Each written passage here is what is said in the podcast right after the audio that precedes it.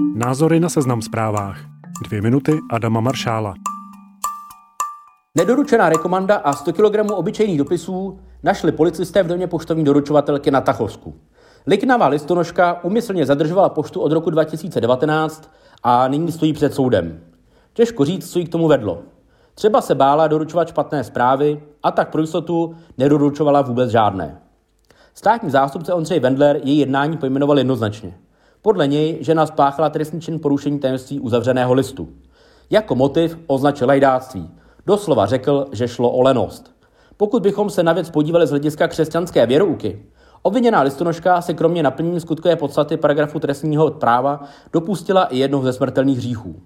Je-li to skutečně tak, v očistci jí čekají pekelná muka, jak je v triptychu Zahrada pozemských rozkoší zobrazil malíř Hieronymus Bosch. Kdo obraz zná, ví, že to trest, který by si za rámeček nedala. Na lenost se dá ovšem dívat i z druhé strany.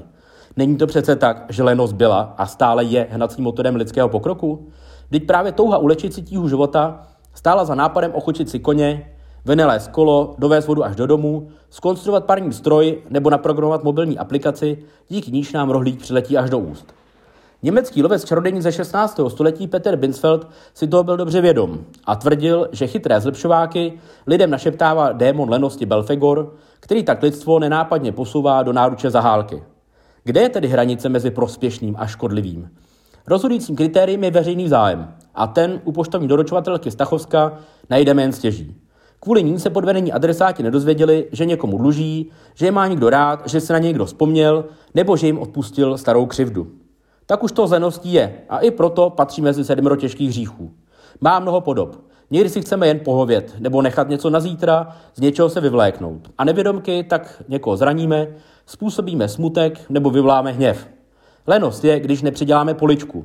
Nerozhlédeme se na křižovatce, odhodíme krabici od pici, neuděláme si čas na matematiku se synem, nevyneseme koš, zastíme se hned za dveřmi do tramvaje, Nejdeme na dětskou besídku, nepůžeme štětku na záchodě, nebo věříme politikům, kteří slibují peníze bez práce. Svoji cestu si může vybrat každý sám.